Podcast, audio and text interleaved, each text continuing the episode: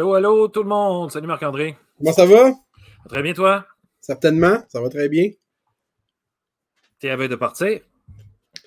On est mercredi, je pars après-demain, en soirée, un vol de nuit.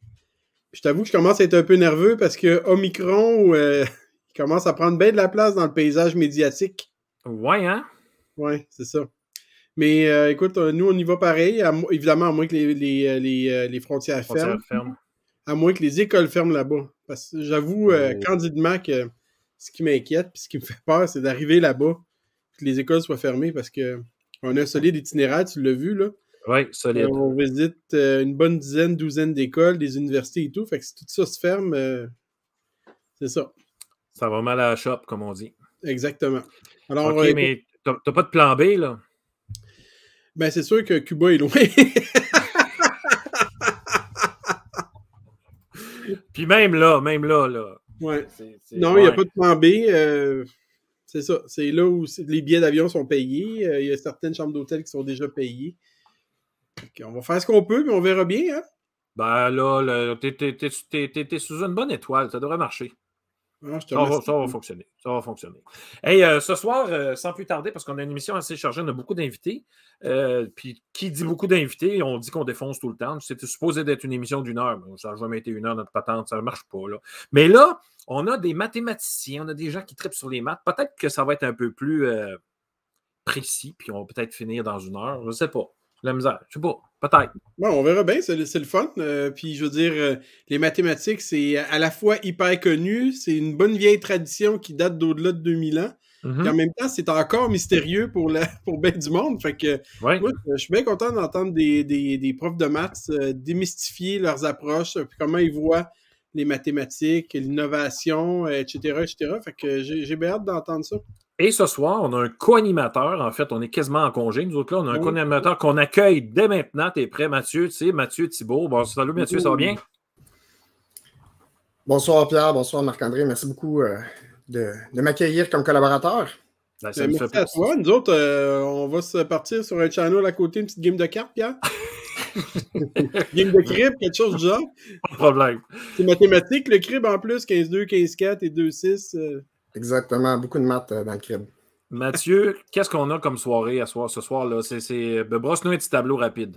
Mais ce soir, j'ai quatre super invités. Euh, dans le fond, on a une élève du secondaire qui, voulait, qui, veut nous partager son expérience à la fois positive, mais aussi avec un regard critique de, que, les maths, même quand on aime ça, c'est pas toujours rose. Euh, on a une enseignante du primaire qui vient de partager un, projet super qu'elle fait avec ses élèves, puis sa vision de l'enseignement au primaire. On a euh, Frédéric Ouellette, qui est un, enseignant du secondaire, conseiller pédagogique, qui vient nous parler euh, de, lui aussi de sa vision de l'enseignement, puis sa vision, c'est de collaboration entre les, les, enseignants mathématiques.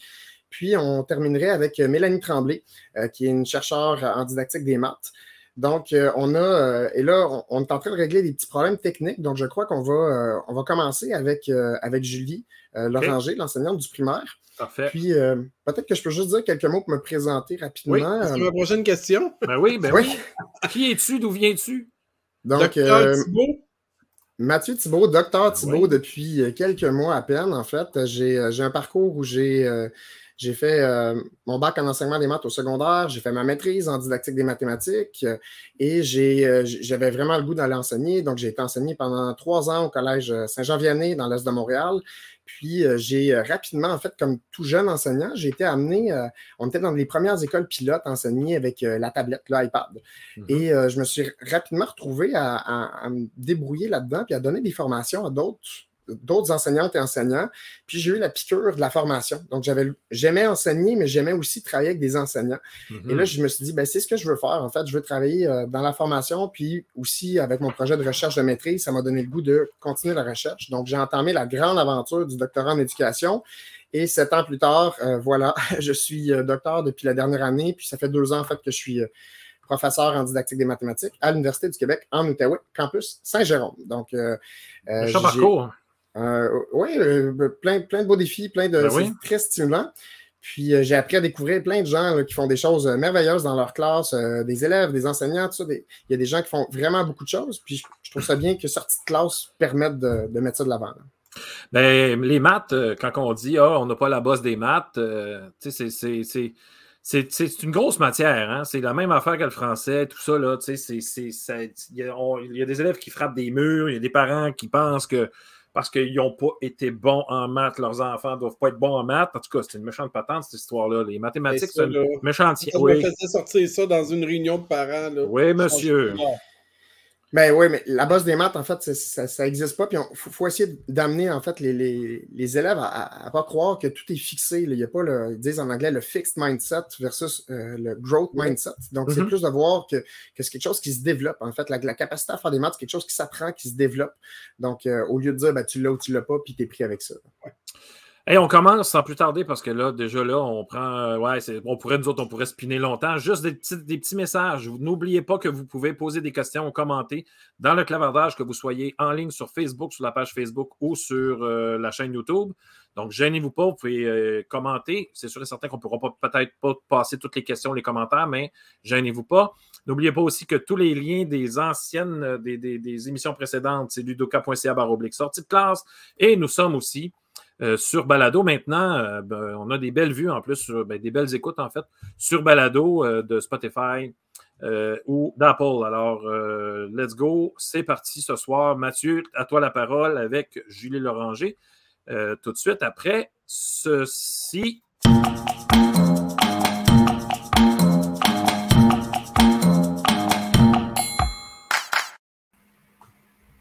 Bonsoir. Voilà, je m'en vais, je m'en vais. Voilà.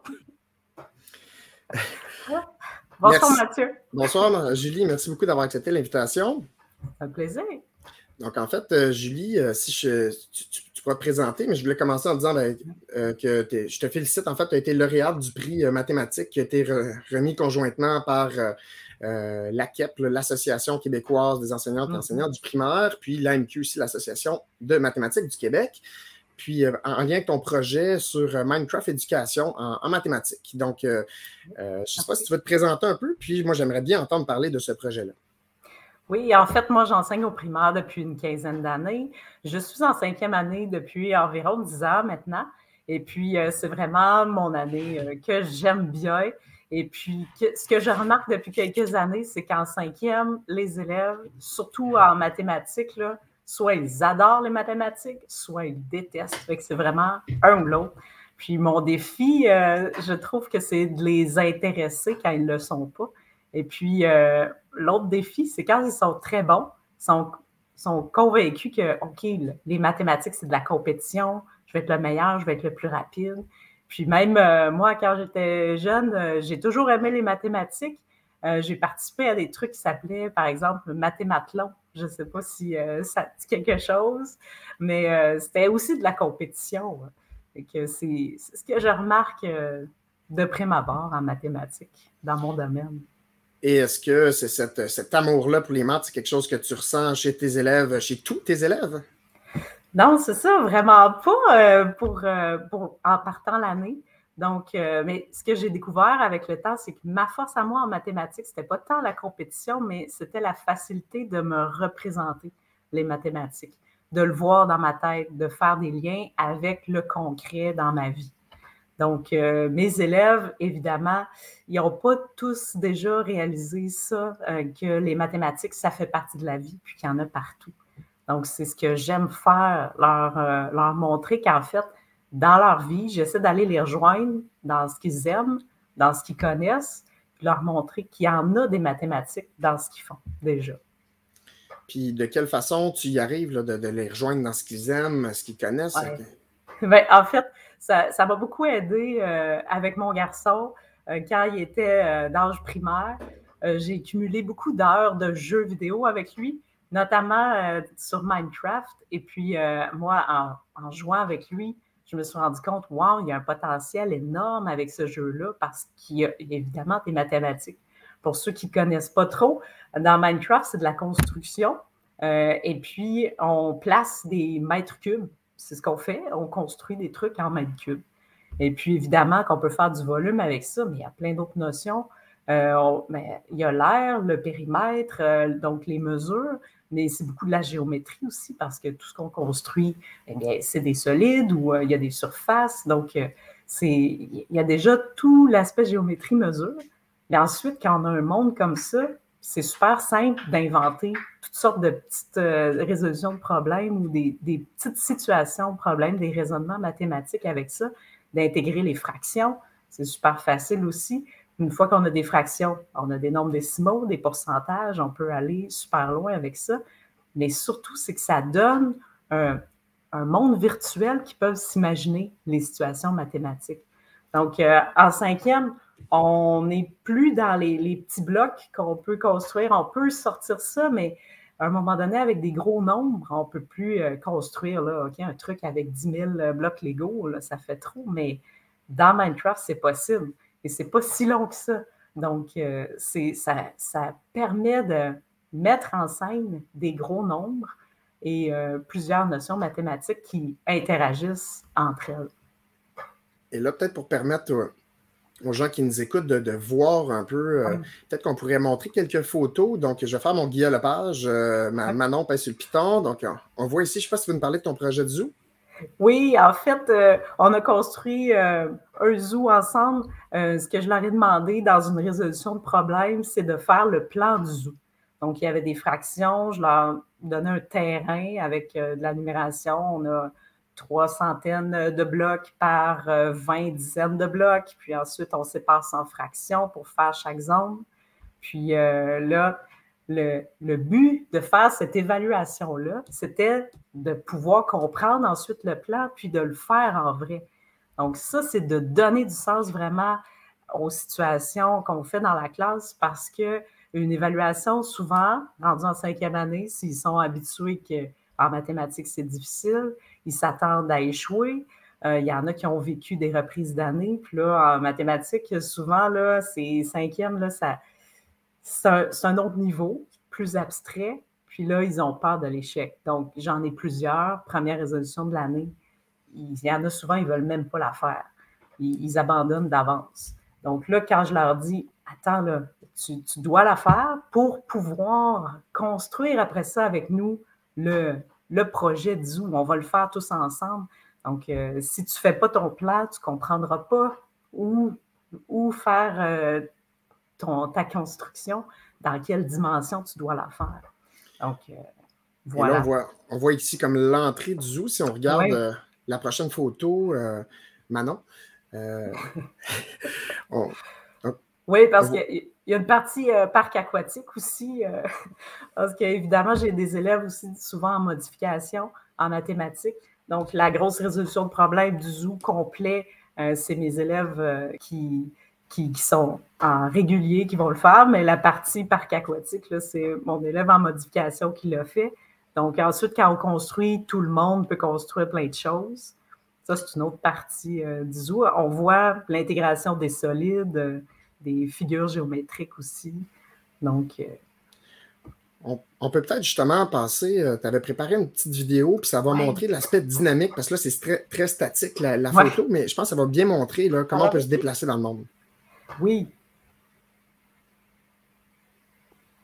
Alors ici, ce qu'on voit, c'est notre gros projet qu'on a bâti suite à une résolution de problème où est-ce que j'avais demandé aux élèves de me construire le plan d'un zoo en suivant certaines consignes de périmètres, d'air, de toutes sortes, avec des formes précises, de solides vues de haut. Donc, on a construit un zoo. C'est vraiment immense. Je vous montre un peu de quoi ça a l'air.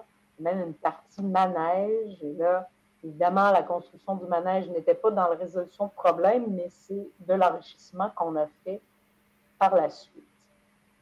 Donc, on voit ici la, zone africaine on a dû construire les animaux puisqu'ils ne sont pas disponibles dans Minecraft.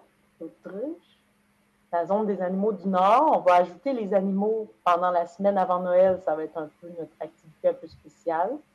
Ici, on voit les jeux d'eau pour les petits, les glissades d'eau. La zone des animaux d'Amérique du Sud avec la forêt tropicale. Ici, c'est une grosse étable avec un enclos Les bottes de foin déjà prêtes. Ici, ça sera la volière qui était en fait un cube de verre. Là, c'est le pavillon océanique qui devait être un prisme à base pentagonale, quand même bien réussi. Je me demandais ce que ça donnerait dans le monde. Très bien fait. Et l'élève qui a gagné le concours du meilleur plan avait même pensé faire une salle de toilette pour le zoo. Ici, on a la piscine à vagues. Donc, mon élève qui est en modification, elle, devait s'occuper seulement de réaliser la zone euh, du parc aquatique. Donc, elle, avait à faire la piscine à vagues en forme d'octogone et tout cette zone-là. Et les autres avaient le zoo avec tous les autres bâtiments à faire dans leur résolution de problèmes. Évidemment, c'était motivant de terminer la résolution et de réussir à faire un plan pour pouvoir ensuite participer pour la construction, tout le monde ensemble. C'est vraiment quelque chose qui fait du sens. Ensuite, de faire des évaluations comme ça, ça leur montre qu'on ben, ne fait pas ça pour rien. Il y a vraiment quelque chose de plaisant à réaliser ça ensuite, tous ensemble. Donc là, c'est impressionnant de voir que dans le fond, tes élèves ont construit tout ça. C'est parti d'un monde plat euh, avec du gazon, puis ils ont construit tout ça. Euh, tu sais, travailler euh, le périmètre, l'air, le volume, on s'entend qu'il y a une différence entre faire ce projet-là et faire des espèces d'exercices, là, où calcule le périmètre, calcule l'air, calcule le volume, là. Oui, exactement. Et c'est ça, en fait, là, avec ce plan-là, Ensuite, je m'en sers. On a fait plein de petits problèmes. Euh, OK, si j'ai l'air des sentiers total, je sais qu'ils mesurent 5 mètres de largeur, trouve-moi la longueur des sentiers. Ça me permet de leur faire faire des calculs. J'ai plein, plein de situations concrètes qui peuvent s'imaginer dans la tête. Et puis, euh, moi, je déteste les cahiers d'exercice. J'en utilise pas. Donc, c'est des situations plus euh, pour moi, c'est concret, même si c'est un monde virtuel pour les élèves aussi, parce que ça fait partie de leur quotidien. On ne se cachera pas, nos élèves sont, sont où? Présentement, sont sûrement en train d'écouter des vidéos, de jouer à des jeux vidéo. Euh, c'est ça qui fait partie le plus euh, de leur quotidien euh, maintenant, plus que jouer dehors ou plus que. Des fois, on voit dans les cahiers d'exercice des gens qui jouent au billes, puis là, lui, il a tant de billes, mais c'est plus ça vraiment la réalité, je trouve, euh, de nos élèves. Parfait. Donc, ça, pour moi, c'est vraiment une façon, là, tu arrives à donner du sens aux apprentissages mathématiques. Puis même, est-ce que tu, tu, vas même jusqu'à évaluer avec ce genre de projet-là? Est-ce que. Oui, ben, en fait, c'est ça. Je, crée aussi d'autres mondes simplement mathématiques. Puis euh, je leur demande toujours d'identifier. Là, dans, notre zoo euh, collectif, on n'a pas identifié chacun qu'est-ce qu'on a fait. Moi, sur le plan de l'élève, j'ai noté qui a fait quoi. Euh, mais à la fin, on s'entraide puis on collabore tout le monde, on se montre des trucs comme pour faire le toit du pavillon océanique en, pentagone, comment placer les escaliers à l'envers pour que ça fonctionne pour faire un toit. On, s'entraide, ce n'est pas le travail d'un seul élève. Mais euh, ensuite, euh, quand j'ouvre un autre monde, là, je leur demande, va me réaliser telle chose, je leur demande de se mettre un panneau avec leurs calculs, leur nom, tout ça. Puis euh, ensuite, moi, je me promène dans le monde, j'évalue est-ce qu'ils ont réussi à le faire, est-ce qu'ils ont les bons calculs, est-ce que c'est exact. Et je peux très bien évaluer ce qu'ils font, même si c'est en virtuel, que c'est pas papier-crayon, ça me laisse des traces. c'est vraiment pratique pour ça aussi. Toi, j'imagine que tu n'as pas toujours renseigné euh, avec ce genre de projet-là. Est-ce que tu as vu une différence dans, l'engagement de tes élèves euh, entre euh, ce, que, ce, que, disons, une façon avant, puis avec ce genre de projet-là? Oui, c'est certain. En fait, ce que je remarque le plus, c'est que c'est motivant de faire les autres tâches parce que c'est parfait, Minecraft, je trouve, pour faire de l'enrichissement.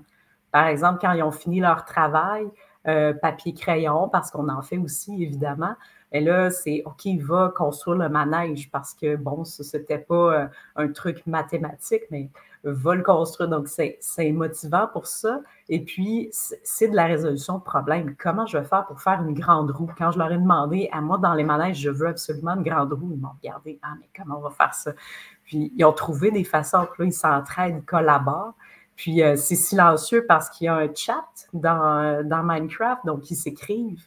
je trouve ça parfait. Quand on finit une évaluation en avance, on s'en va construire le monde, ajouter des, trucs. ou ceux qui sont aussi un peu plus rapides, je leur demande, va me préparer tel truc, telle sorte de construction, on va s'en servir ensuite pour quand on va faire la leçon sur les fractions ou sur les pourcentages. Comme ça, c'est super motivant. C'est leur création qui est utilisée. Ou même des fois dans la récitation, je pose une question de récitation à partir d'une partie de construction de quelqu'un. Sont, sont, super fiers, sont vraiment heureux de ça. Mm-hmm, mm-hmm. Ah, puis c'est intéressant ce que tu dis parce qu'on on pourrait penser que quand on tombe dans ce genre de projet-là, on laisse de côté tout ce qu'on faisait avant, alors que c'est peut-être juste de, de, changer, justement, comme tu as dit, le papier crayon ne disparaît pas pour autant complètement. C'est juste qu'il y a des moments pour aller sur Minecraft, puis il y a des moments aussi, il faut planifier sur le, ce qu'on va faire sur Minecraft, puis il y a des moments où on fait le retour. Euh, donc, c'est tout, tout, est une question d'équilibre, dans le fond. Oui, oui, exactement. C'est ça, quand je leur demande de, me faire un plan euh, sur leur mini TNI, par exemple, avec un crayon effaçable, euh, je leur dis, OK, quand tu auras réussi, là, tu vas pouvoir aller le faire. Dans Minecraft, il y a des grands tableaux noirs. Moi, j'écris des consignes, je mets ça, j'affiche sur mon TNI. Puis euh, là, tout le monde euh, essaie de réaliser la consigne. Là, quand ils réussissent, ils s'en vont dans le monde.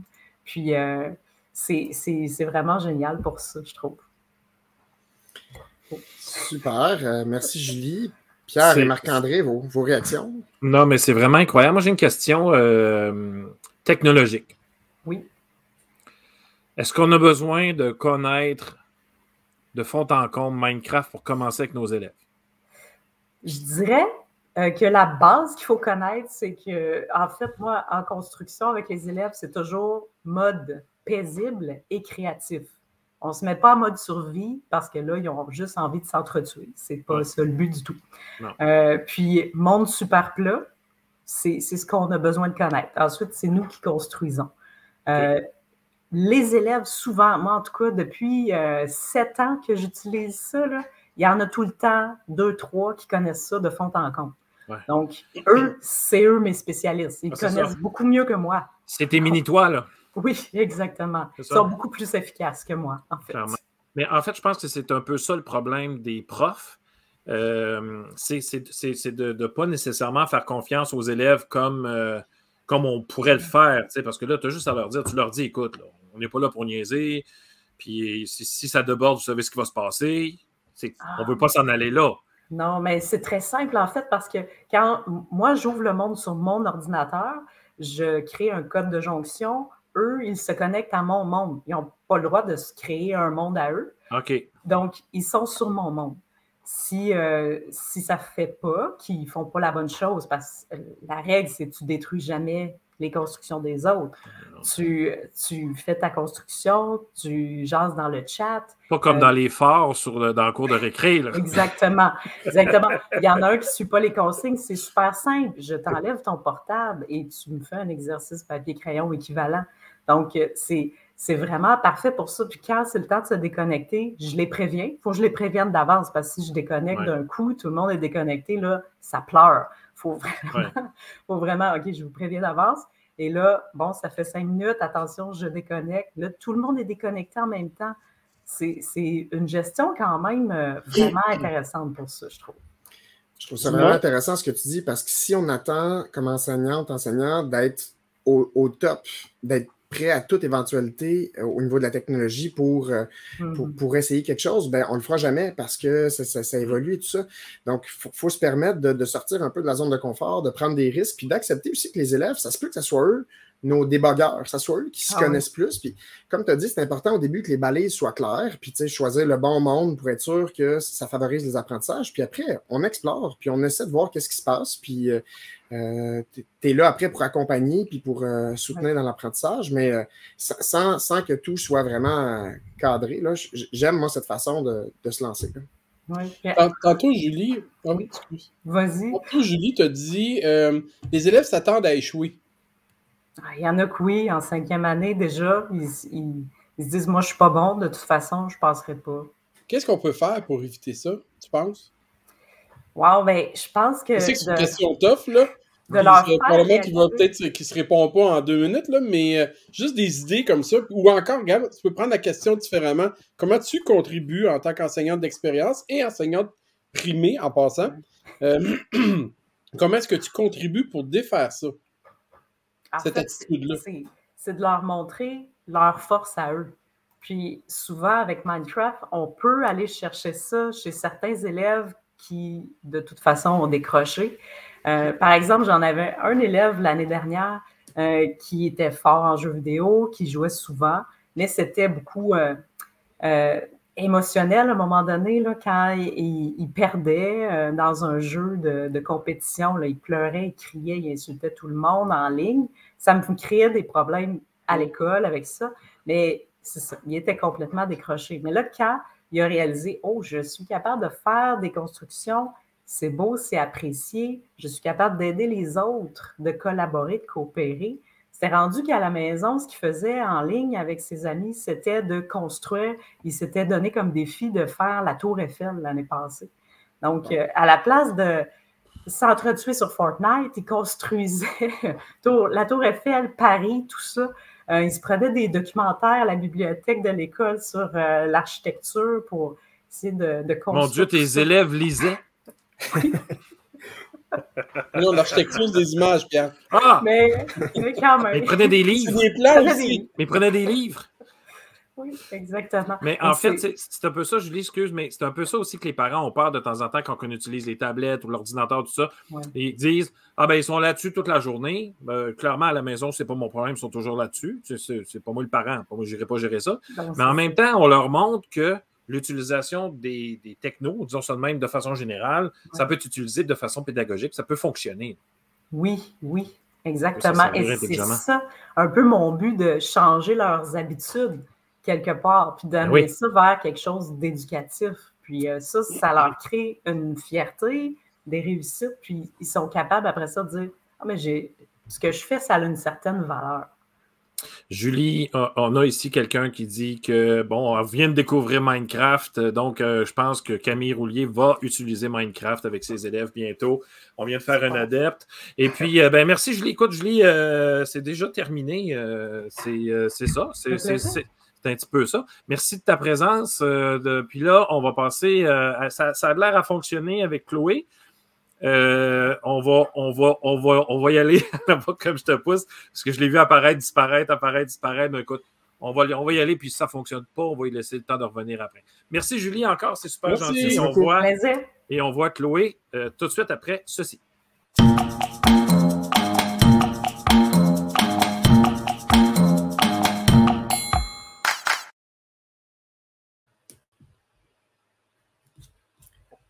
Bonsoir Chloé. Chloé, est-ce que tu m'entends?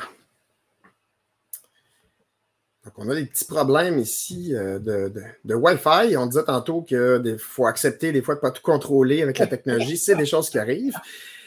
Est-ce que tu nous entends, Chloé? Tu passes le petit euh, micro? Non, son micro est ouvert. Son micro est ouvert. On ne t'entend pas du tout. Euh, Donc, ce que je dis, c'est que tu aimes beaucoup les maths. Oui. Donc, un petit peu, un petit peu à la folie. Petit dans, problème technique. Dans le bas, dans le bas, tu as caméra et micro. Donc, si tu cliques dessus, tu vas pouvoir changer euh, le micro que tu vas pouvoir utiliser. tu n'utilises peut-être pas le bon micro, il faut que tu sélectionnes. J'imagine que c'est ça le problème parce que sinon, je ne vois pas autre chose là. Bon, écoute, c'est pas. Oh, euh, voilà. Je... j'ai rien fait, j'ai rien fait. Ah, espèce de sans cœur. j'ai rien fait. Non, mais écoutez, c'est ça. Mais ce qu'on pourrait faire, Mathieu, par exemple, parce que euh, je veux vraiment l'entendre parler pour vrai, mhm. parce que tu as parlé d'anxiété, tu as parlé de bon. Euh, hein, et. On va essayer de se reprendre peut-être après, après Frédéric? Euh, oui. oui, non, non. Si, elle revient, là, écoute, si elle, revient, on va le réessayer. Mais si toutefois ça continue à bugger comme ça, on pourrait la préenregistrer et euh, présenter ça à un moment donné. Là. Mais je veux vraiment la, recevoir parce que c'est des élèves qui ont vécu, euh, qui, ont, qui ont vécu, puis qui, qui vivent des fois avec euh, le, fait de ne pas être capable, de ne pas vouloir. Super intéressant. Là. Le, vécu peut éclairer les pratiques des enseignants, du moins c'est ce qu'on souhaite. Mm. C'est ça. Donc, écoute, on va passer, on va passer à notre ami Frédéric tout de suite après ceci.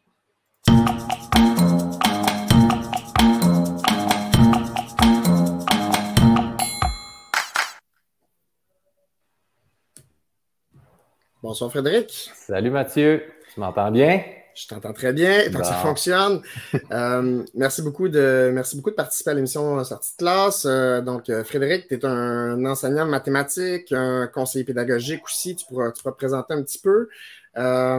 puis, tu, t'impliques aussi dans une association, association professionnelle qui est le groupe des responsables des mathématiques au secondaire. Tu es, es, même le vice-président de cette association. Ah, j'ai de la misère avec ce mot-là. Association-là.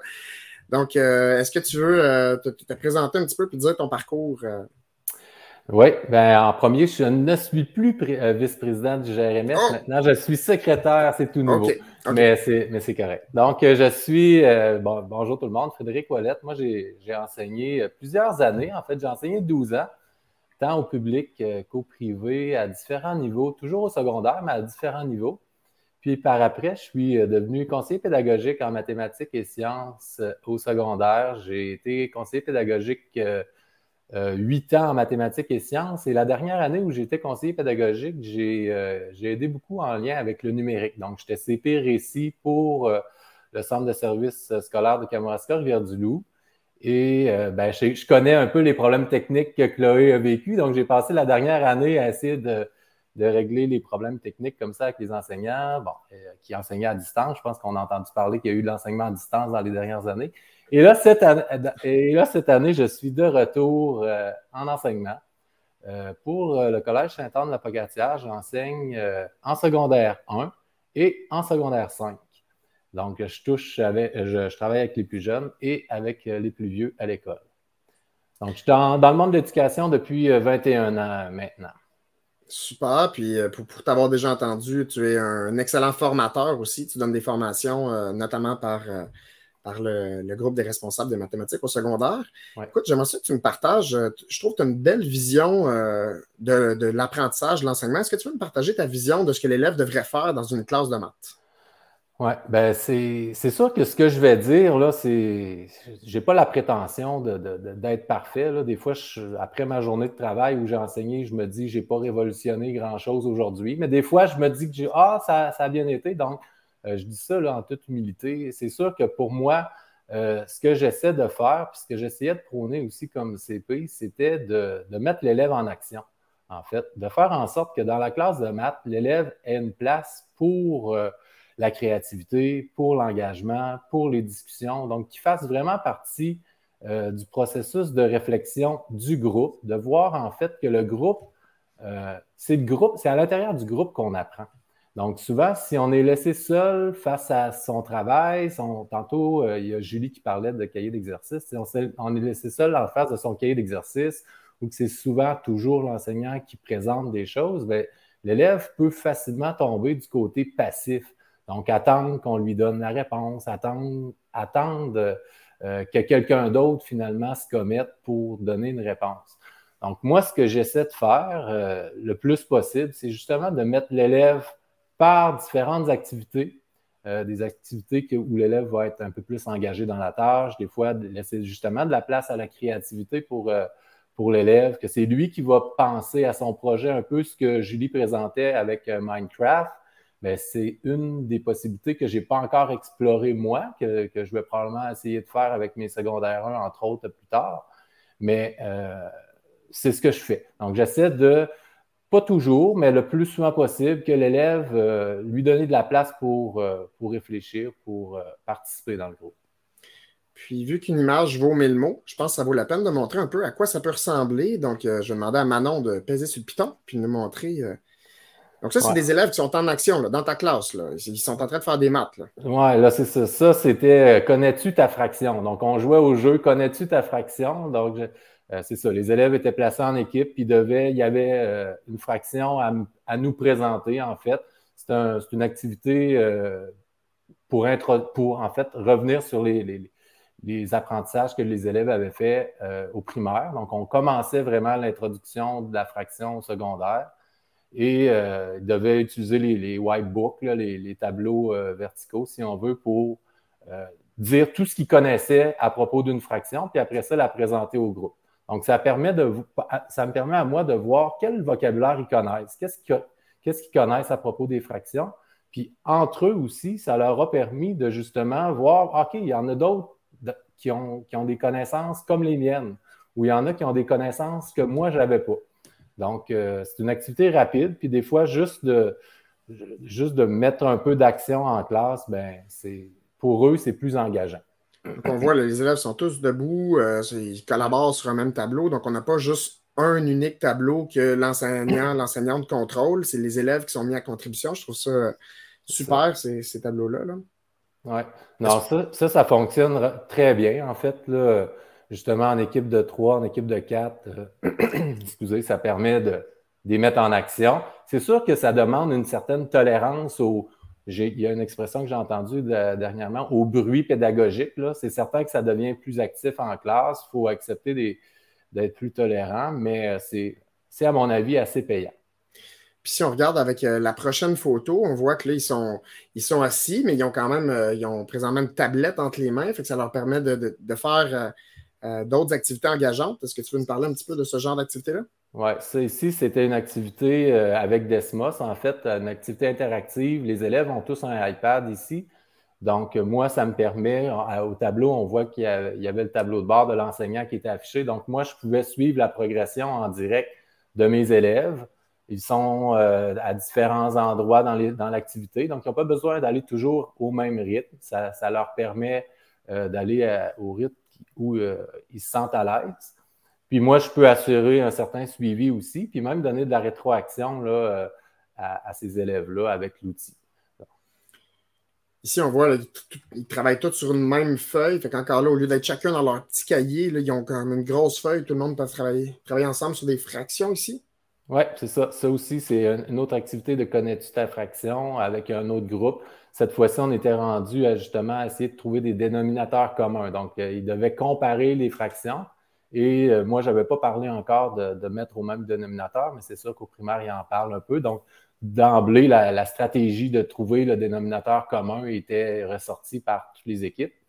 par après, ça me permet en classe, quand je reviens avec une activité un peu plus euh, traditionnelle, si on veut, de faire des liens sur l'activité qu'ils ont fait, où ils se rappellent avoir été debout autour d'une table à travailler sur, sur les fractions. Puis ici, on voit, si je ne me trompe pas, c'est ce qu'ils appellent les casse-têtes algébriques ou les casse-têtes euh, peut-être arithmétiques, c'est dans ce cas-là. C'est ça. Ici, ben, moi, ce que j'avais demandé, c'est que euh, en fait, chaque élève devait construire un casse-tête. En euh, c'est pas chaque élève. Chaque équipe d'élèves devait construire un casse-tête. C'était par rapport aux, aux, opérations sur les nombres naturels. Donc, c'est eux qui ont construit le casse-tête. Je les laissais créer leur propre casse-tête. Et là, c'était une autre équipe qui essayait de, résoudre le casse-tête, en fait. Donc, encore une fois, ça les engage à la tâche de construction, ça leur laisse place à la créativité, puis par après, ben, il y a le mini défi d'essayer de, de résoudre le casse-tête de l'autre équipe.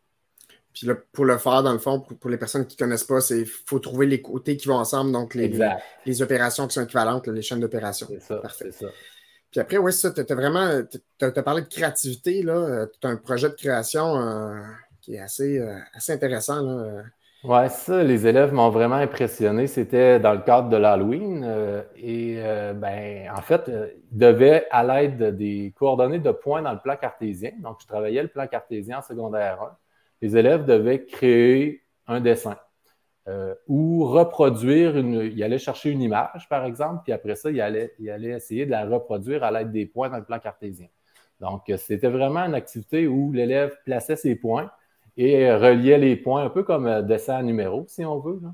Et euh, ben, les élèves, moi, je demandais 40 points minimum et il y en a qui sont allés en mettre 5 à 600. Donc, ça veut dire qu'ils euh, se sont dépassés, ça a permis la différenciation. Il y a des élèves qui ont vraiment plus progressé que d'autres, mais justement, je ne les ai pas limités à, à l'activité fixé, c'est ça. Oui, celui-là, j'ai vu que le, crâne il contient 537 coupes de points qui sont réparties dans 18 tables de valeur. Donc, on s'entend que cet élève-là là, travaillait fort. c'est ça, c'est ça. Puis, faut, en, plus, il faut comprendre qu'ils ont fait ça quand j'étais absent. Donc, c'était avec une, personne euh, suppléante qui ont fait ça. Puis moi, j'étais à distance, j'étais justement au, GRMS, mais je pouvais suivre leur progression en temps réel à distance parce que j'avais fait l'activité euh, dans Desmos. Donc, je pouvais en même temps commenter leur progression. Ça me permet de voir aussi, des fois, il y a des enseignants qui sont un peu craintifs face à des activités comme ça. Ils se disent, bon, ben, l'élève peut aller chercher le dessin sur Internet. Mais quand tu vois, euh, tu vois la progression se faire en direct, ben, c'est un peu dur de, tricher, en fait. Ou en tout cas, c'est visible quand tu vois plus de points, puis après ça, il y en a 500 d'une shot. Euh, l'élève est un peu. C'est ça. Donc, ça permet ça. Un autre élément que je voulais aborder avec toi, c'est ta vision du travail entre les collègues enseignants. Euh, comment tu vois ça? Est-ce que c'est chacun de son côté? Euh, ben oui, c'est ça. C'est ça, hein? il me semble aussi. Ouais.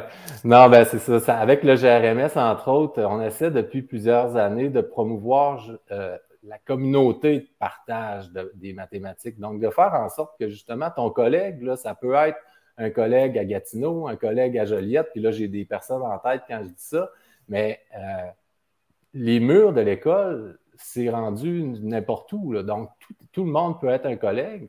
Donc, je pense que c'est Jacques Coul qui disait qu'actuellement, euh, l'isolement en éducation, c'est un choix. Autrement dit, si, euh, si tu, tu, décides de rester isolé, tu peux, mais tu n'es pas obligé. Parce que les réseaux sociaux, euh, je pense juste au GRMS, on a la session de création, on, essaie de faire en sorte de favoriser que les gens se rencontrent, que les gens aient des opportunités de créer ensemble, d'échanger, euh, d'échanger les ressources, de partager les bons coups, des fois les moins bons aussi, parce que c'est pas vrai que tout ce qu'on essaie, ça marche. Il y a des choses, des fois, que tu te dis, bon, ben, euh, ça n'a pas super bien marché, mais je vais quand même perdurer à la... puis essayer de le refaire parce que ça va, ça va éventuellement fonctionner. Donc, c'est vraiment un processus. Moi, je vois, je compare ça un peu à, la résolution de problèmes. Tu quand tu as un problème, ça ne marche pas, tu, tu, te reprends, tu réessais, euh, et puis à un moment donné, ben, ça va finir par fonctionner.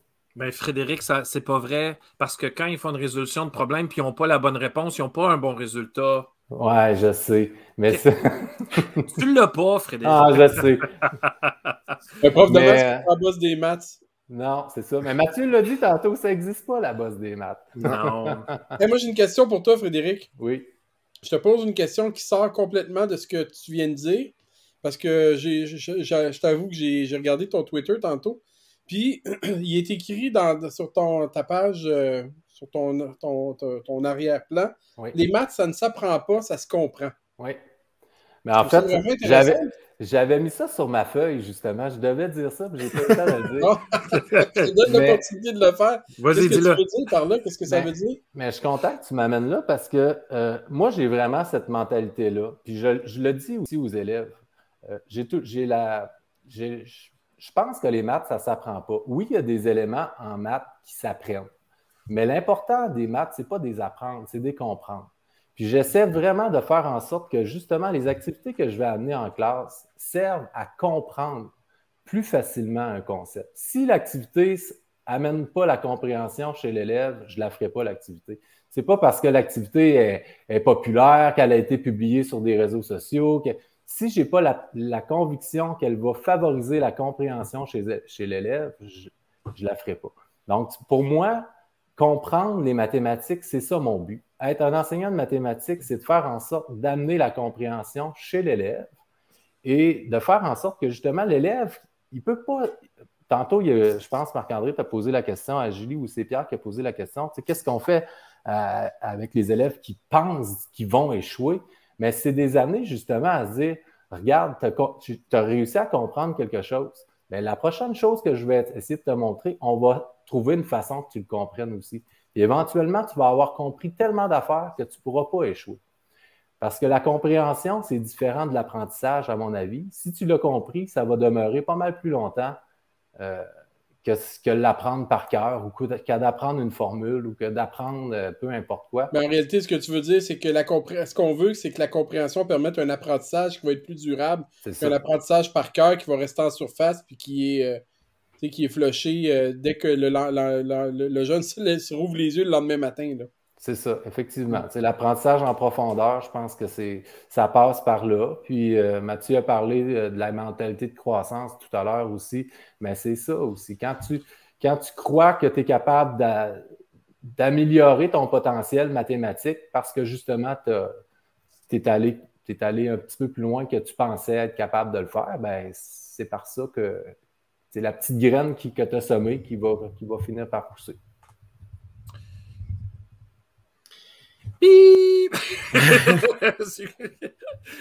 Mathieu, avais-tu une question pour euh, Frédéric? Non, écoute, euh, c'est super. Merci, euh, merci beaucoup, Frédéric, de partager à la fois ta vision. De, je pense que tu es un atout incroyable dans l'enseignement. Tu es un atout incroyable aussi de partager ta passion puis tes, belles activités que tu crées dans l'enseignement pour d'autres enseignants aussi par le partage. Donc, continue, continue de, rayonner dans ta classe, mais pour les autres aussi. C'est généreux de ta part. Tu as, ben, dit des belles choses, as dit des belles choses, Frédéric, puis j'ai hâte. Euh, ben, je pense que. Euh, en tout cas, ben, à l'époque, on s'est connus aussi. Là, euh, j'ai, 2014 dans la tête parce que je travaillais avec Didactif et qu'on a comme beaucoup parlé et tout ça. Puis on, commençait à vouloir faire partager les profs sur une plateforme. Ça a plus ou moins fonctionné. On était comme peut-être même trop en avance. Puis là, je trouve que les groupes Facebook. Ouais. Ah, ça, c'est venu après. OK.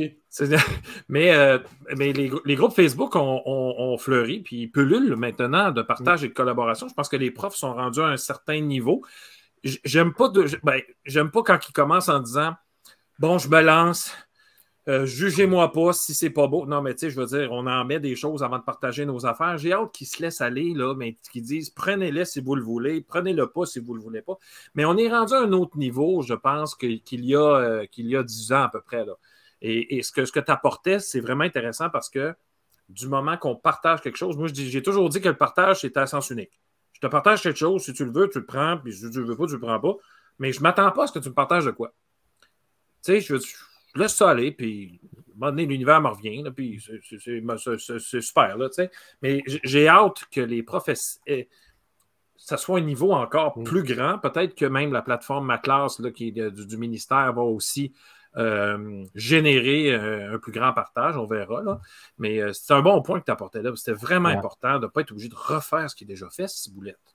Mais tu sais, je ne veux pas étirer trop là-dessus non plus, mais je pense qu'en mathématiques, en tout cas, sans, être prétentieux, mais je pense qu'en mathématiques, on a quand même une grande ouverture de plus en plus au secondaire sur le, pour le partage, puis justement d'essayer de faire en sorte que si c'est bon pour mes élèves, ben, ça va être bon pour d'autres élèves. Si, si tu ne l'aimes pas, mon activité, ben, modifie-la ou, ah, fais ce que tu veux dedans, mais sers-toi de ce que tu veux. Inspire-toi. C'est ça, inspire-toi. Donc, euh, effectivement. Frédéric, euh, écoute, on, va se revoir à un moment donné, certain. L'émission, c'est pas fini. Là. On est parti pour au moins 10 ans. Euh. Et en passant, Mathieu a mis sur, dans le clavardage ton site Internet. Donc, Frédéric Wallet, fredwallet.com, c'est bien ça? Oui. Parfait. Donc là, on va se réessayer avec Chloé, mais Chloé, elle m'a dit qu'il ne fallait pas qu'il y ait de transition. Donc, euh, merci Frédéric, je, te floche maintenant. Euh, Marc-André, je te floche maintenant. Chloé, je te fais apparaître. Parle-nous, Chloé. Est-ce que vous m'entendez? Yes, je me floche maintenant. Super, je vous entends. C'est bon. Super, merci, euh, merci Chloé ça valait la peine, je pense, qu'on réessaie encore parce que merci beaucoup. Euh, je, pense que tu as un propos vraiment intéressant. Euh, donc, tu es, une élève euh, de cinquième secondaire? Oui, au Collège Saint-Jean-Vianney au Collège Saint-Jean-Vianney. Puis, euh, j'aimerais que tu me parles un petit peu de ta, relation avec les maths. Tu sais, on a dit tantôt qu'il y a des élèves qui adorent, d'autres qui détestent. Toi, où tu te situes là-dedans? Ben, moi, je me situe euh, d'adorer les mathématiques. J'aime vraiment ça, les mathématiques, mais j'ai pas toujours aimé ça. Euh, je me rappelle au primaire, c'était vraiment plus difficile. Puis je pense que un point qu'on a dit plus tôt, que le point d'apprendre versus comprendre les mathématiques, au début, j'étais vraiment plus du côté d'apprendre, puis de, de quasiment euh, vomir ce que j'avais comme appris par cœur sur l'examen, puis ne pas nécessairement performer parce que je comprenais pas vraiment ce que je faisais, tu sais. Puis à un moment donné, il y a comme eu un déclic, vraiment, quand je suis rentrée au secondaire, avec mes professeurs que j'ai eus, que j'ai vraiment compris à comprendre les mathématiques et vraiment à décortiquer. c'est là que j'ai comme réalisé à quel point c'est fun, les mathématiques, puis que tout est interrelié. C'est là que j'ai vraiment comme adoré ça. Tout est interrelié. On s'entend que entendre, entendre ça, moi à la base, j'étais un enseignant de mathématiques là, au secondaire, puis entendre ça, entendre des élèves dire que les, mathématiques, c'est le fun, tout est relié, c'est comme notre rêve. Là. c'est notre nirvana d'entendre ça. Euh, parce qu'on essaie le plus possible de faire des liens, pas juste dire, bon, ben là, on est en géométrie, puis là, on est en arithmétique, puis là, on est en probabilité, c'est d'essayer de faire des liens avec toutes ces, toutes ces notions-là et avec le monde qui nous entoure aussi. Donc, toi, tu, tu, dis que tu les vois, là, ces, ces, ces, relations-là, le fait que c'est relié. Là. Oui, oui, tout à fait. Ben, au début, ben, tu sais aussi, ça, ça, ça, perdure d'année en année. Tu sais, quand tu apprends quelque chose, ben, tu sais que l'année prochaine, ça va te servir pour apprendre plus loin. Tu sais, on, va toujours plus loin, puis ça nous amène toujours à évoluer dans les mathématiques. Puis euh, là, c'est vraiment cette année que je le réalise. Moi, j'ai pris euh, mes chimies et mes physiques. Puis c'est vraiment là que je réalise que tout est interrelié, qu'il y a des formules que j'utilise en mathématiques que je vais utiliser en physique. Ça, en ce moment, je suis en train de voir les vecteurs, mais après Noël, les vecteurs vont se transformer dans la physique. Fait que tout est interrelié. Puis c'est ça que j'adore. C'est sûr qu'il y en a qui vont pas nécessairement le voir s'ils prennent pas ces options-là. Mais au final, je trouve tellement que c'est une belle matière. Donc là, tu es en train de me dire que les maths, ça ne sert pas juste dans le cours de maths, dans cette, plage-là, que ça sert dans d'autres disciplines? Oui, tout à fait. Ben là, tu sais, en ce moment, euh, c'est pas que c'est plus facile, mais tu sais, je me dis que tout, ça revient au même. Fait tu sais, qu'est-ce que je vois en maths? Ben dans deux mois, je vais refaire ça, mais en physique. C'est comme quasiment un avantage parce que je vais déjà tout l'avoir fait. C'est ce qu'on l'aurait fait, sauf qu'en physique, on, met du concret. on va le mettre vraiment euh, avec euh, euh, dans des situations réelles, tandis que peut-être les mathématiques, on voit plus la formule en tant que telle. Puis ça va être dans des, dans des problèmes qui ne sont pas nécessairement toujours réels. Mais là, en physique, on voit vraiment la, vie. Puis c'est ça que j'aime en physique, c'est concret. on, on le voit, puis on sait pourquoi qu'on apprend ça. Puis il y en a qui pensent que c'est stupide puis que les mathématiques ne servent à rien. Mais moi, je suis très au contraire. Moi, je pense pas ça vraiment. Puis c'est vraiment cette année que j'ai vraiment réalisé à quel point, non seulement c'est des signes universels, là, que, tu sais, mettons, euh, partout dans le monde, les mathématiques, euh, le monde va connaître ça. C'est pas comme une langue que c'est propre à chacun. Tu sais, c'est vraiment universel. Fait qu'on se retrouve vraiment partout avec ça. Écoute, euh, c'est super. Puis je, reviens à ce que tu as dit au tout début, c'est-à-dire euh, quand tu étais jeune, tu aimais un peu moins ça. Puis bon, puis euh, je t'amène de ce côté-là parce que euh, tantôt on a dit il y a des élèves qui vont soit détester, soit adorer. Puis là, tu as dit, ben, t'adores les maths, mais je pense qu'il y a aussi un, aspect là, émotif aussi hein, dans les maths. Il y a un aspect, un côté sombre. Est-ce que tu veux me parler un petit peu de ce que tu as vécu par rapport à ça? oui. Ben, en fait, de, j'ai commencé à faire de l'anxiété vraiment. Ben, j'ai commencé un petit peu plus jeune, mais ça s'est vraiment développé euh, au début du, secondaire, j'ai vraiment commencé à faire de l'anxiété euh, de performance. Euh, ben, en fait, j'ai un trouble anxieux généralisé, fait ça, ça va sur vraiment tout, mais j'ai vraiment développé une anxiété de performance, puis même que, mon degré d'anxiété, c'est vraiment dans la performance. Moi, je vais toujours être la meilleure, puis toujours être la, on the top. Puis euh, en secondaire 1, je me rappelle qu'il euh, fallait faire des points bonus, puis des affaires de même. Puis moi, j'ai voulu parce que j'ai voulu mes 100 Puis tu j'ai fini mon année, j'avais 99 là, à mon étape 3.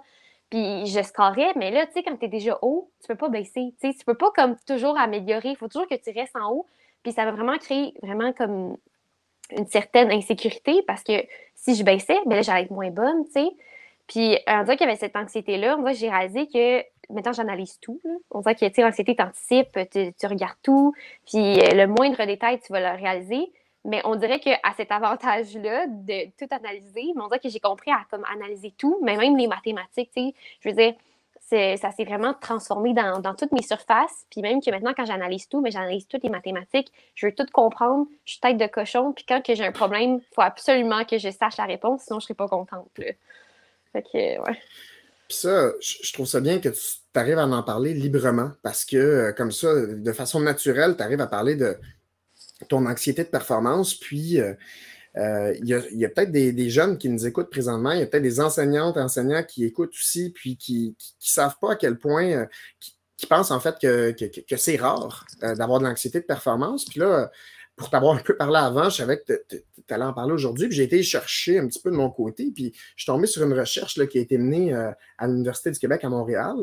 puis qui a été menée avec 1355 élèves de première secondaire pour aller voir l'anxiété de performance, principalement dans la transition primaire, début, début secondaire.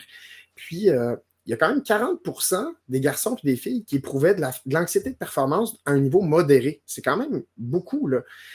Puis, on pouvait voir que les filles sont environ deux fois plus nombreuses que les garçons avec de l'anxiété de performance à un niveau élevé.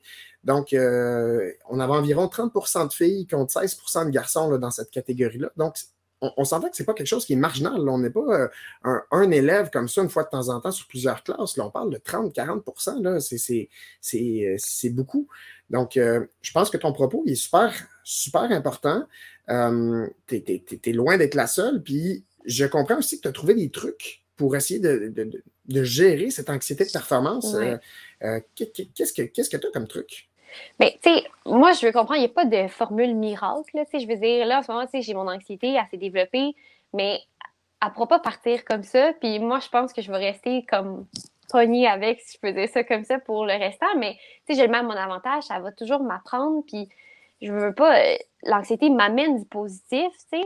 Mais si mes trucs que je me suis développée parce que je veux pas, j'ai été, j'ai été consultée, j'ai été, euh, là maintenant je suis rendue médicamentée pour vraiment m'apprendre à me contrôler parce que, tu sais, là, ça venait un petit peu, euh, ça, ça, venait empirer puis ça, ça a quand même moins bien été l'année passée, mais tu sais, aussi en contexte de pandémie, ça l'a vraiment pas aidé. Puis en voyant, mettons, les statistiques, justement, ben ça me dit que je suis pas la seule, justement, puis que parler, au moins, ça pourrait peut-être aider quelqu'un. Puis j'ai vraiment pas le profil de ça. Tu sais, mettons, des gens à l'école, je parais pas de ça. Puis il y en a plein d'anxieux que sûrement qu'ils ont l'air d'être de, de, ils ont aucunement l'air d'être anxieux. Mais moi, je fais partie de ceux-là que je pourrais quasiment dire que je suis anxieux, puis il y a des anxieuse, pardon, puis il y a des gens qui me croiraient même pas parce qu'à l'école, je veux pas refléter ça, je veux pas longtemps j'ai pensé que l'anxiété c'était comme une faiblesse. Puis mm. que je me je m'étais dit non, il faut pas que faut pas que ça paraisse ou que si j'ai une mauvaise note, je le dis à personne parce que sinon c'est pas bien puis quoi que ce soit. Fait que, tu sais, avec le temps, j'ai réalisé qu'il faut que je m'aide. Puis là, c'est là que j'ai trouvé des trucs. Puis, tu sais, ça vient aussi de l'organisation. Avant, je procrastinais beaucoup. Maintenant, j'ai appris que tu ne procrastines plus. fait que je me prends quelques journées à l'avance. C'est sûr que moi, je suis pas la fille qui va euh, commencer deux semaines à l'avance à étudier un examen. Moi, je suis vraiment comme. Je travaille bien sous la pression, mais je me suis dit, il fallait plus que je fasse ça la veille, parce que là, ça se peut que je me fasse une petite crise d'anxiété, puis c'était plus le temps. Fait que, j'ai vraiment appris ça. Puis aussi, tout euh, les, euh, les trucs mémotechniques avec euh, la couleur. Moi, les couleurs, j'adore ça. Maintenant, c'est rendu arc-en-ciel dans mes cahiers. comme ça, c'est comme plus facile de s'en rappeler. Euh, tu sais, mettons, je me dis comme telle couleur, ah, c'était pour rappeler tel. Tu sais, on voit que ça, ça m'aide vraiment. Ou juste avoir un agenda. Tu sais, la, plupart des secondaires vont avoir un, iPad comme outil technologique ou un iPad papier. Moi, je suis vraiment l'iPad papier. Mon iPad, mon iPad, ça marchait juste pas. aussi d'être positif avant, j'étais vraiment négative. J'avais vraiment une personne négative. Vous j'étais comme, je vais couler cet examen-là, ça va pas bien. Mais en étant positive, tu attires le positif. Fait comme, ça m'a vraiment aidé. Puis, euh, tu sais, c'est plein de petites choses qui vont faire en sorte qu'au final, ça va atténuer. Mais je pas, tu sais, je pas, euh, je peux pas dire que c'est disparu. J'ai encore la petite fibre de tu vas être la meilleure, tu vas être capable, puis tu vas avoir en haut de 95.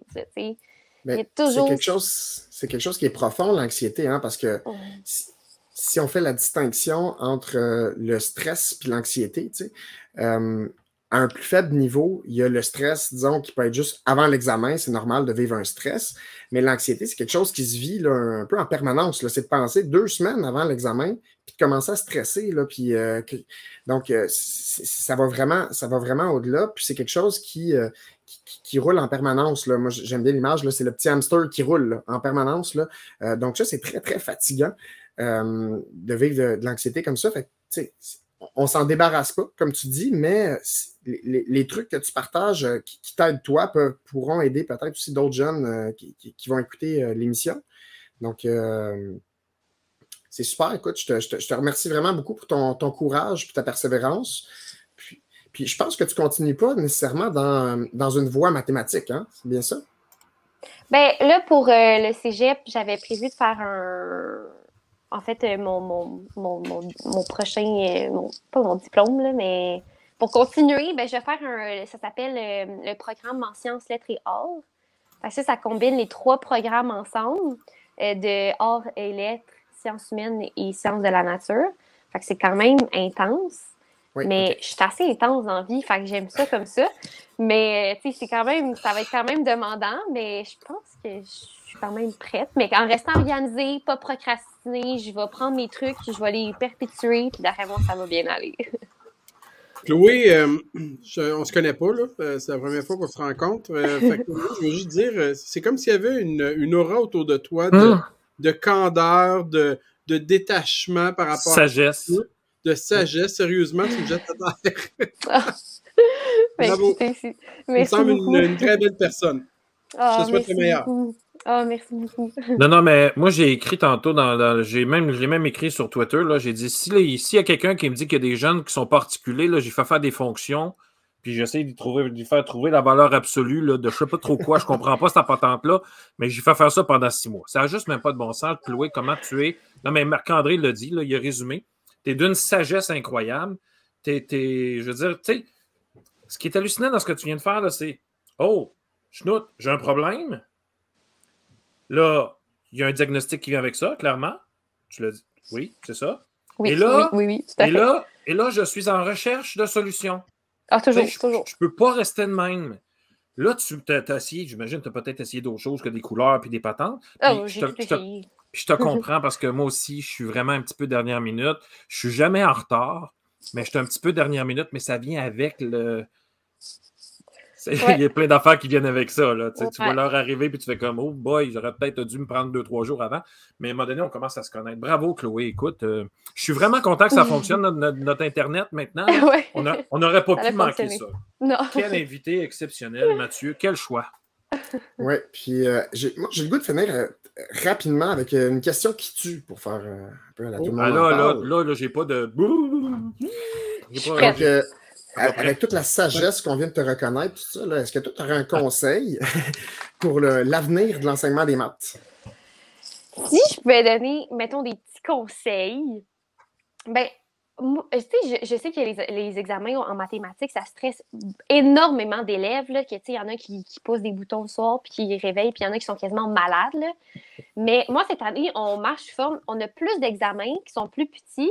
c'est comme de demi-chapitre. On a plus souvent d'examens, mais ils sont plus petits. c'est moins de matière à recouvrir.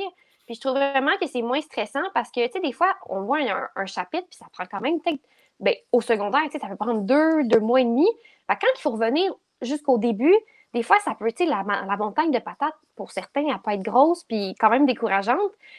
En, ayant des plus petits examens, plus récents, comme récents, puis qui comptent pour moins, derrière moi, ça rassure vraiment les élèves qu'il y a comme deux examens de comme 50% pour une étape, puis que là, il y en a un qui coule, puis là, ici, c'est la fin du monde pour la personne, tu sais. Ou que ça peut juste être les feuilles de mémoire. Ça, j'ai appris, on a commencé ça l'année passée, parce qu'avec la COVID, dans son intro, j'ai comme manqué la moitié de mon année. Mais c'est fou à quel point ça peut rassurer les gens. Moi, je l'écris de tout partout, recto verso, puis je m'en sers pas. Mais comme, c'est mmh. tellement une rassurance. Mmh. J'essaie de le faire. c'est ça, c'est une sécurité, puis juste de me rappeler les formules. Puis il y en a qui l'utilisent parce que il y en a qui se trompent facilement, qu'avec le stress, ils, lisent mal la question, puis là, ils vont se tromper de, de variables ou quoi que ce soit. Puis tout ça, ça va comme tout décaler leur calcul. Puis c'est pas qu'ils savent pas la formule, ils la savent. C'est juste qu'avec la pression, le stress, je trouve tellement que les élèves se mettent beaucoup de pression, puis ça, c'est vraiment un problème de génération, je trouve, que en ayant des feuilles de mémoire, ça rassure beaucoup de gens. Puis je pense que commencer ça un peu plus tôt, puis tu sais, des fois, c'est pas une feuille recto verso, on a des fois juste une demi-feuille, fait qu'on n'est pas obligé de marquer beaucoup de choses dessus, mais je pense que ça pourrait quand même créer une certaine rassurance pour certains élèves. Euh, sinon, tu sais, faire des capsules. Euh, moi, j'ai une prof cette année qu'avec la COVID l'année passée, on ne pouvait pas faire des enseignements euh, comme mix parce que des, des fois, avec les maths SN, maths CST, à partir de secondaire 3, euh, sur la 4, on a des choix pour faire maths fort, maths plus faible. séquences, là, ouais. Mm. Ben, il faisait des capsules parce qu'on ne peut pas mélanger les classes. Donc là, moi, ce que j'aime des capsules, c'est que les gens l'écoutent à leur rythme. Tandis mm-hmm. qu'en classe, il y a des gens qui sont tellement, euh, ils sont timides, ils ont peur de, de, lever la main ou de poser des questions. Tandis que là, si la madame va trop vite, ben, il a juste à faire pause. Il continue d'écrire. Quand il est prêt, il, il la repart, puis tout va bien. Puis que s'il y a des questions, ben, il a juste à lever la main discrètement pendant que tout le monde est à leur affaire dans leur bulle. Puis c'est sûr que c'est pas fait pour tout le monde, mais je veux dire, l'école, déjà là, c'est pas fait pour tout le monde. Fait que moi, je trouve que plein d'idées comme ça. Ça peut vraiment essayer de toucher le plus de monde possible. Puis moi, ça m'aide personnellement parce que comme ça, je vais à mon rythme. Puis tu sais, des fois, il y a des gens qui niaisent, tandis que là, tout le monde a ses écouteurs, tout le monde est dans sa bulle. Tu le fais à ton rythme. Puis si tu n'as pas compris, mais tu réécouteras ce soir chez toi. Fait comme ça. Puis tu sais, si tu manques l'école, ben ah, je vais, je vais aller sur mon classroom. La vidéo est là. Donc, ça permet de pas de mettre de retard dans notre apprentissage. Puis on s'entend que perdre un cours de mathématiques, mettons cette année, tu es un petit peu dans la chenoute, parce que ça avance vite. Puis des fois, euh, on dirait que tu as manqué un mois de cours, un, cours. Fait que je pense que ça serait vraiment mes trucs. Puis euh, je pense que ça serait pas mal. Ben, merci, merci Chloé. Tu es la seule que j'ai osé euh, poser une question qui tue, mais tu as super bien fait ça. Chloé, tu reviens quand tu veux. Ça va nous faire plaisir de, nous, de, te recevoir. je te dis, tu es d'une sagesse incroyable. Tu es une âme, euh, une vieille âme, comme on dit. C'est vraiment génial ce que tu fais. Merci, beaucoup. Continue. Et puis, euh, nous autres, on a notre dernier invité. Euh, on s'en va du côté de la recherche, je pense, ce côté de, de cette fois-ci. Merci tout le monde et on se voit avec Mélanie Tremblay après ceci.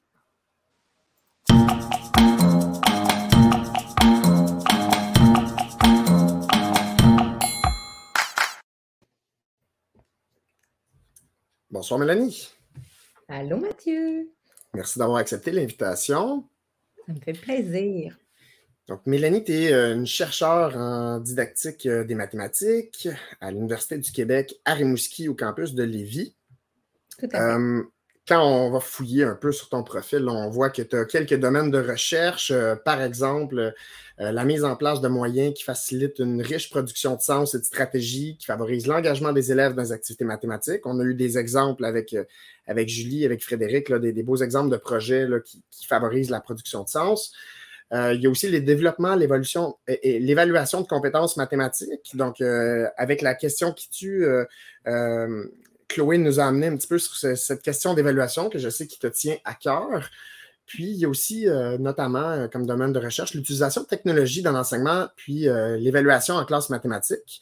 Donc, ça, donne un petit portrait, mais je ne sais pas si tu veux compléter en, te présentant. Puis, Bien oui, je peux le faire. Donc, bien, euh, je suis très contente de suivre les trois personnes qui, ont présenté préalablement. C'était vraiment intéressant. Puis ils touchaient chacun à leur manière justement des sujets qui m'interpellent beaucoup.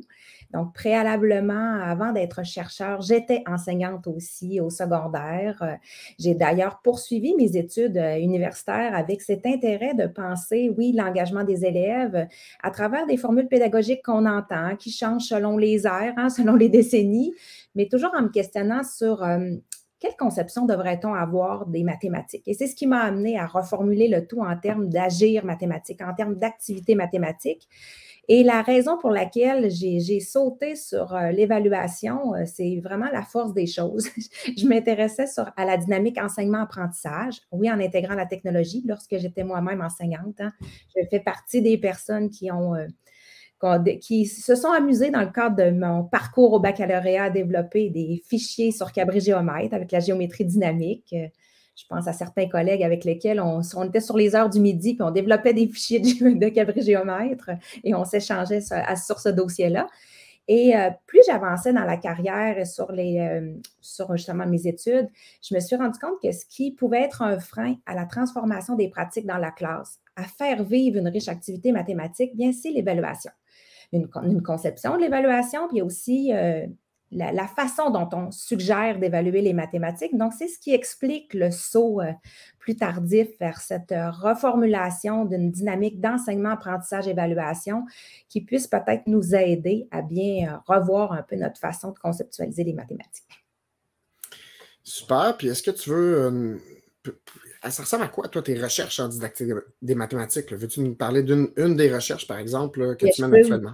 Je peux vous parler d'une qui a lieu actuellement, c'est euh, le projet Écran. Le projet Écran, c'est l'évaluation collaborative, la résolution de problèmes à l'aide du numérique.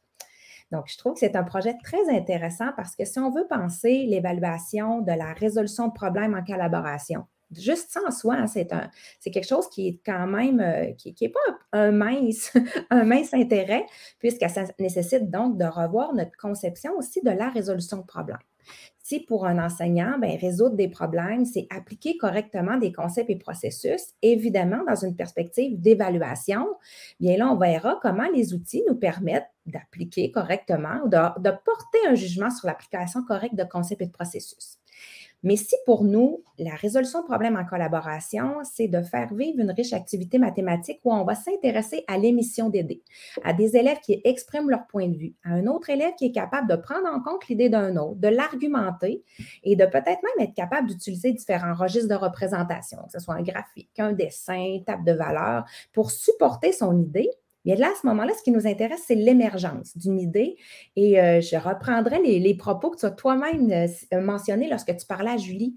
Si on s'intéresse au debugging, hein, cette capacité d'un élève à perfectionner son idée, à se rendre compte qu'il y a quelque chose qui ne fonctionne pas, mais à voir cette idée comme étant perfectible, bien évidemment que notre jugement, on va s'intéresser à d'autres critères de la résolution de problème, l'expression du processus de résolution de problème en lui-même, cette capacité même à poser des problèmes, mais en soi, ben, c'est un sujet fort intéressant à discuter avec les enseignants parce que ça nous ouvre vers d'autres façons de présenter des problèmes aux élèves, de présenter des situations qui ont le potentiel d'exprimer des problèmes. Donc ça, en, soi, c'est un beau défi. Puis quand on ajoute le numérique, bien là, c'est utiliser le numérique aux fins de la résolution, mais c'est aussi utiliser le numérique pour voir ce qu'il nous permet pour porter un jugement. Donc, est-ce qu'on s'intéresse, le passage à l'enseignement à distance? Était vraiment génial pour ça. On ne voyait pas d'enseignants utiliser euh, des salles hein, de vidéoconférence, mettre les élèves en équipe et pouvoir avoir cette possibilité d'aller écouter comme observateur avec caméra fermée l'expression des idées de nos élèves. C'est quelque chose qu'on voyait très, très peu. On voyait très, très peu aussi l'utilisation d'outils qui sont arrivés en, concomitance, comme par exemple l'outil Desmos, qui est bien connu du côté de la communauté des enseignants en mathématiques, qui permet d'offrir une rétroaction euh, assez rapidement, en synchrone auprès de, de, nos élèves, d'avoir un portrait de classe assez rapide sur les différentes manières de raisonner de nos élèves et de pouvoir a posteriori revenir sur ces traces de résolution pour justement porter un jugement qui pourrait être transversal à travers les différentes situations. Donc ça aussi, c'est un élément qui nous intéresse et on en parle en termes d'équité. Donc, on essaie de voir comment les nouvelles manières de d'évaluer la résolution de problèmes, en collaboration ou non, avec le numérique ou non, quels sont les enjeux d'équité? Est-ce que ça change aussi, ça ouvre des portes d'accès supplémentaires pour permettre à nos, élèves de vivre une réussite qui dépasse euh, l'application correcte de concepts et de processus? Là, qu'est-ce que tu répondrais? Là, tu viens de parler d'une nouvelle manière. Qu'est-ce que tu répondrais à une enseignante ou un enseignant qui dit Ouais, mais là, mon même problème que je donne d'habitude en évaluation, ben là, si je le permets avec la technologie, l'iPad, Desmos, peu importe, ben là, ça va le faire à sa place. Qu'est-ce que tu répondrais à cette personne-là? J'ai envie de dire à cette personne-là, peut-être que ça serait le bon moment de changer de problème. L'idée, euh, c'est un peu le discours que je tiens avec l'équipe ministérielle avec laquelle je collabore. Euh, je, reconnais l'idée de pouvoir offrir une manière d'évaluer qui, au fil des décennies, nous, permet de comparer hein, la, réussite de nos élèves avec des tâches qu'on considère comme étant quasi semblables à chaque année pour être capable de porter un jugement sur une certaine norme, comme si un peu les mathématiques étaient statiques, sauf que la technologie est présente avant, les enseignants collaboraient très, très peu. Hein. Maintenant, on a accès à Facebook, on a accès à des, manières de partager qui nous forcent nous-mêmes. Ça change notre travail. Comment se fait-il qu'on veuille toujours évaluer nos élèves en supposant que la technologie ne devrait pas transformer elle-même l'activité, alors que les travaux de recherche en, didactique des maths, tu le sais très bien, Mathieu, parce que toi-même, tu es un très bon contributeur, ça transforme la richesse de l'activité mathématique. Donc, il y a tout lieu de même voir comment poser des problèmes autrement qui vont nous permettre d'utiliser ces technologies-là et qui feront sûrement en sorte que nos élèves seront plus engagés. Julie nous a montré un, bon, un bel exemple, Frédéric aussi. Euh, lorsqu'on change les problèmes, qu'on favoriser l'engagement des élèves, c'est pas juste avec un contexte fleuri. On le voit bien. Lorsque Julie présentait avec Minecraft ce qu'elle a fait, elle change la manière de poser les problèmes, elle change la nature de l'engagement des élèves. Et les raisonnements qui s'expriment s'expriment à travers l'usage de la technologie. Donc, euh, pour moi, bien, si le problème qu'on veut proposer fait en sorte qu'on ne peut plus le poser parce qu'on a intégré la technologie, mais à ce moment-là, il y a peut-être des tâches qui ne sont plus nécessaires. Et il y a peut-être aussi à l'inverse des tâches qui n'étaient pas possibles sans la technologie. On ne pouvait pas envisager parce que euh, nécessite trop de calculs, quoi que ce soit, et que là, justement, la technologie permet de, faire, puis ça nous permet d'aller à un autre niveau, un autre niveau qu'on n'aurait pas eu accès sans la technologie, puis que là, on, on peut s'y rendre. Tout à fait. Je pense euh, euh, une, idée qu'on avait eue avec l'équipe ministérielle en éducation aux adultes. Ça, ça fait partie d'une idée, ça ne s'est pas concrétisé. on disait que ce serait drôlement intéressant d'arriver en évaluation puis d'avoir une base de données avec différentes variables, des données qui sont recueillies. Puis on propose un contexte, puis c'est à l'élève de choisir lorsqu'il veut modéliser la situation. Il aura à faire un choix, sélectionner les, les données, donc les variables qu'il veut mettre justement en relation pour développer son modèle, mais plutôt de limiter à des, données qui sont un peu bébêtes encore, qui sont de l'ordre de 8 parce qu'on veut que notre élève ait le temps de réaliser la tâche. Puis ça nous permettrait d'offrir des problèmes qui sont drôlement plus intéressants auprès de nos élèves parce que la technologie permet quand même de les traiter d'une toute autre façon et aussi d'ouvrir sur les modèles mathématiques qui ne sont pas toujours, et on le sait très bien, une belle droite là, qui passe par 0-0. Exactement. on parlait tantôt de, faire des maths avec le quotidien, euh, tout ça. Bien, le quotidien, ce n'est pas des maths, comme tu dis, là, avec euh, des, belles droites, puis que tout est simple, puis tout est. Donc, euh, donc là, avec la technologie, ça peut nous permettre de, modéliser, puis de, se rapprocher de quelque chose qui est vraiment, au lieu de dénaturer finalement un vrai phénomène du quotidien, mais c'est de l'aborder dans toute sa complexité. Puis là, euh, l'outil technologique nous, permet d'aller là.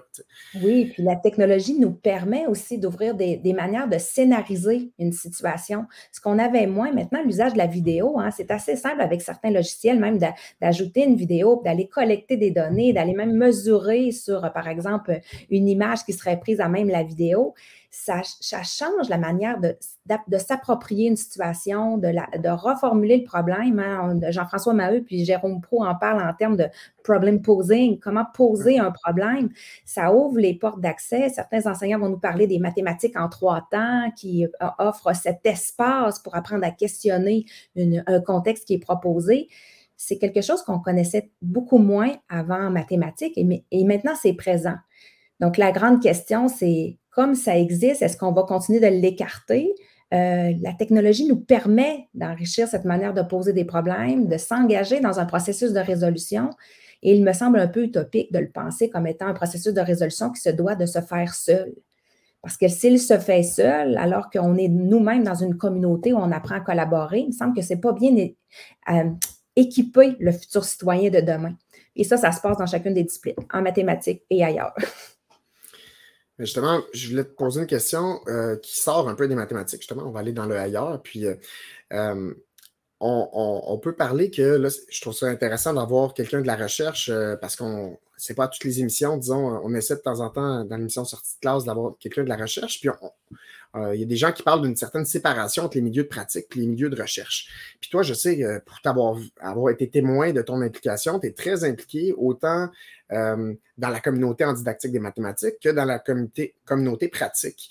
tu as des projets en formation continue, tu es impliqué aussi dans la sphère publique, dans les réseaux sociaux, tout ça. Donc, toi, est-ce que tu penses que la place des chercheurs en didactique des mathématiques, on, doit aller jusque-là? Est-ce que ça fait partie de la responsabilité euh, des gens qui font de la recherche? Ben, c'est ma façon de le faire. Je ne voudrais, pas, mettre cette responsabilité-là sur, euh, mes collègues. Quand chacun choisit de le faire comme il le souhaite, moi, même si je fais de la recherche, je me considère encore comme une enseignante. Je suis une enseignante qui adore les mathématiques et J'apprends beaucoup au contact des enseignants. J'aime réfléchir avec eux. On a des mandats différents, mais des mandats complémentaires. Donc, quand on, développe un projet de recherche, on part de préoccupations des enseignants. Puis oui, on ajoute une couche qui, est celle de la préoccupation de la recherche, de comprendre un peu la manière dont les enseignants, euh, le rationnel qui les accompagne, les tensions qui s'expriment dans leur travail, qui, qui font en sorte que peut-être qu'il y a certaines transformations espérées qui n'ont pas lieu. Moi, c'est quelque chose qui m'alimente beaucoup. Puis, je me suis donné ce rôle-là de, pouvoir porter le discours un peu plus haut. Euh, lorsque je vois des enseignants qui font de belles choses dans leur classe, je, pense qu'on a aussi le devoir comme chercheur, mais c'est moi qui me le donne, de pouvoir porter ce discours-là de manière à ce qu'on soit un nous. Et chercheurs, enseignants, conseillers pédagogiques, des personnes qui s'intéressent à l'enseignement-apprentissage des mathématiques et même l'équipe ministérielle je ne vois pas de qui est en haut, qui est en bas. Je ne l'ai jamais vu de cette façon-là. Euh, j'aime ça. La fin de semaine, euh, je reçois des, un petit texto d'un enseignant, d'un conseiller pédagogique et moi-même, ça m'arrive d'écrire, je l'ai même fait en fin de semaine, contacter un enseignant. Allô, je cherche des productions d'élèves pour faire voir différents raisonnements, mais j'aimerais ça que ce soit des productions sur Desmos. D'ailleurs, je m'adresse aux enseignants. C'est ce que je cherche actuellement pour, faire, pour faire voir au futur maître comment on pourrait même analyser des productions d'élèves sur Desmos puis les aider à se familiariser, à offrir de la rétroaction différenciée. Parce que nous, en tant que formateurs, on peut bien simuler, mais il n'y a rien de mieux que des bonnes copies d'élèves. Et on en a beaucoup papier-crayon. On en a un petit peu moins sur euh, les, des, outils comme Desmos. Donc, euh, à ta question, est-ce que je je pense qu'on a un pouvoir de faire connaître nos travaux. On a, un travail à faire comprendre ce que nous, on étudie, puis ce qu'on écarte, pas parce que ça ne nous intéresse pas, mais parce que c'est notre manière de concevoir l'accompagnement, de concevoir l'enseignement-apprentissage des maths, et aussi sachant qu'il y a certains chercheurs qui prennent cette place-là, puis qui ne sont pas nécessairement des, des didacticiens, chacun a son champ d'expertise, des expertises qui sont complémentaires. Et pour l'enseignant, a des fois, ça peut être difficile de voir, OK, cette équipe de, chercheurs-là, eux, ils s'intéressent à la pédagogie. Cette, cette équipe de, chercheurs-là sont davantage en neuropsychologie. Euh, mais qui sont ceux qui s'intéressent aux mathématiques? On peut porter un regard neuropsychologique, on peut porter un regard sociologique sur la chose et on peut y porter un regard hein, qui est de l'ordre des didacticiens. Et on est quand même une bonne équipe au Québec, mais quand même pas des millions. Donc, je trouve que c'est intéressant d'avoir ce regard croisé pour que nous-mêmes, on ait l'impression de contribuer au changement, puis que les gens nous considèrent aussi comme étant ben, des personnes qu'on peut solliciter au besoin, puis que nous-mêmes, on ne sera pas gênés de solliciter les enseignants et conseillers pédagogiques.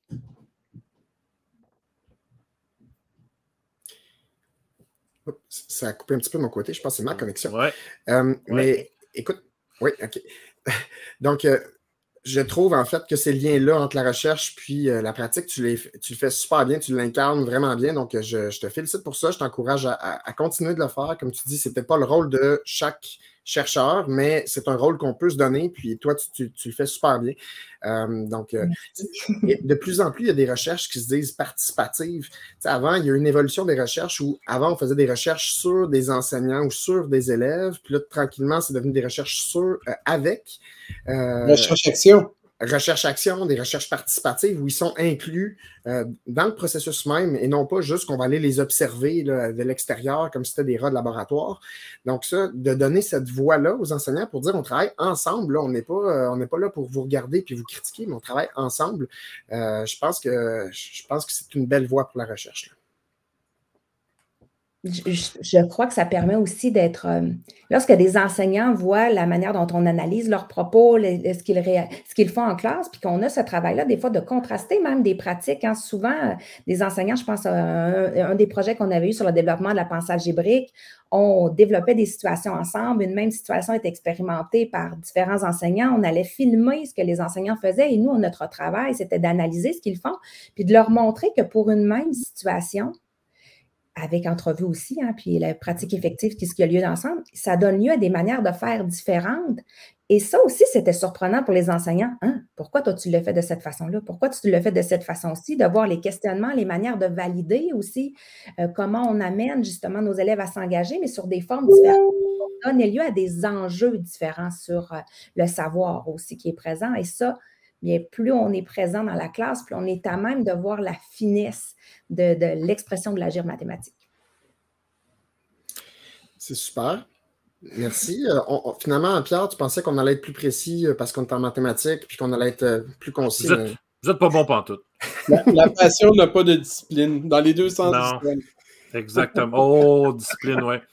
On n'a pas demandé une probabilité pour décider si nous allions arriver dans le temps, parce qu'assurément, j'aurais dit qu'elle était plus proche de zéro que d'autres. ouais, puis on peut même dire que vous êtes dans la moyenne. Oh! Boudou hey Mélanie, c'est vraiment génial ce que vous faites. Puis je pense que plus ça va, euh, ben, en fait, l'émission Sortie de classe permet à des chercheurs, des chercheuses comme toi de venir parler de ce qu'ils font. C'est pas juste euh, dans un, dans un tour d'ivoire à quelque part, puis là, c'est ça, puis là, vous cherchez des affaires, puis euh, on ne sait pas ce que vous trouvez. je veux dire, euh, non, non, mais non, mais je veux dire, il y en a qui pensent ça encore, mais c'est, le but, c'est aussi ça, sortie de classe, de rapprocher justement la recherche de la pratique et vice-versa. Donc, il y a des gens qui travaillent à améliorer les choses, à les, faire voir différemment aussi. On parlait d'évaluation tantôt. Avec les technologies, le, morceau n'est pas encore passé partout. Là.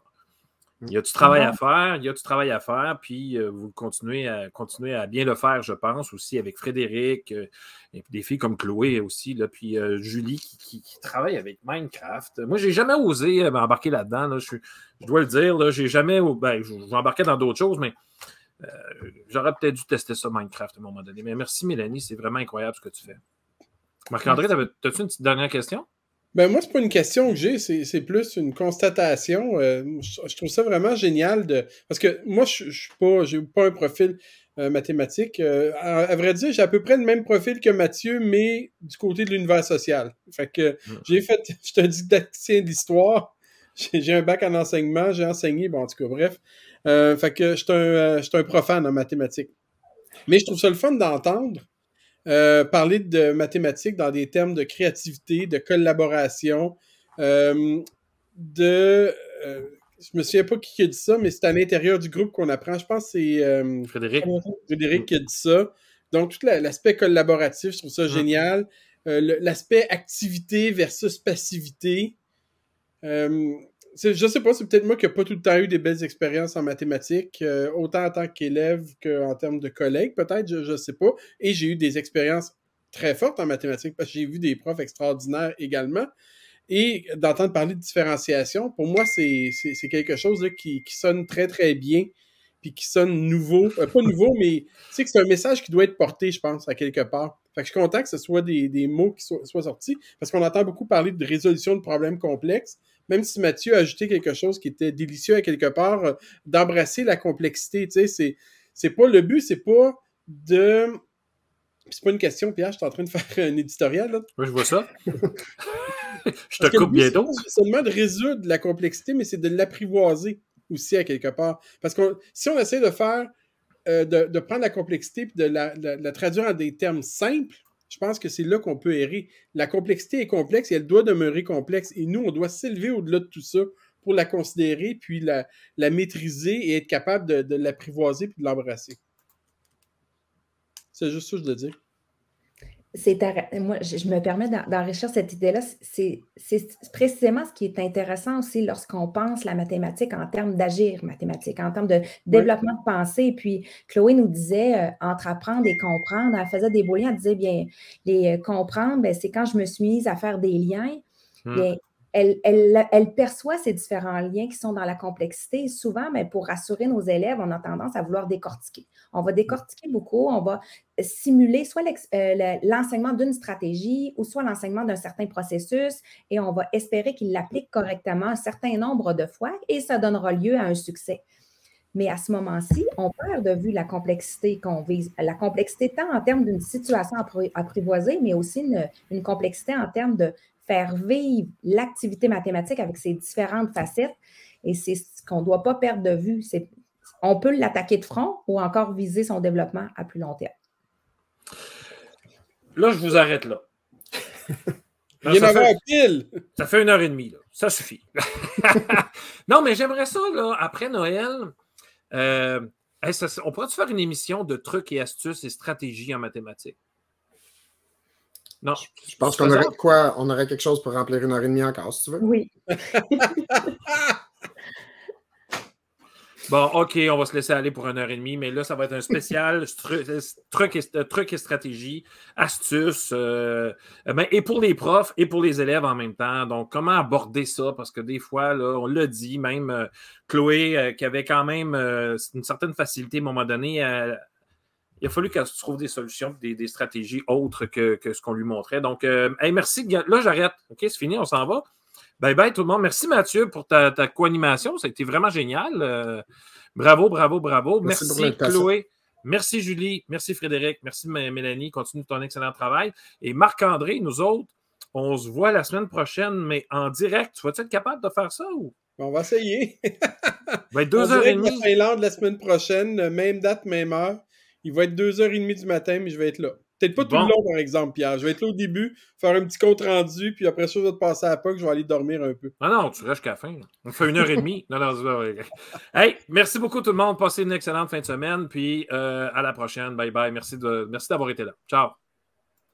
Brouille Boutier met au service de la communauté scolaire et de la petite enfance sa passion de la pédagogie et son expertise technique pour vous présenter des outils qui contribuent au développement global des enfants.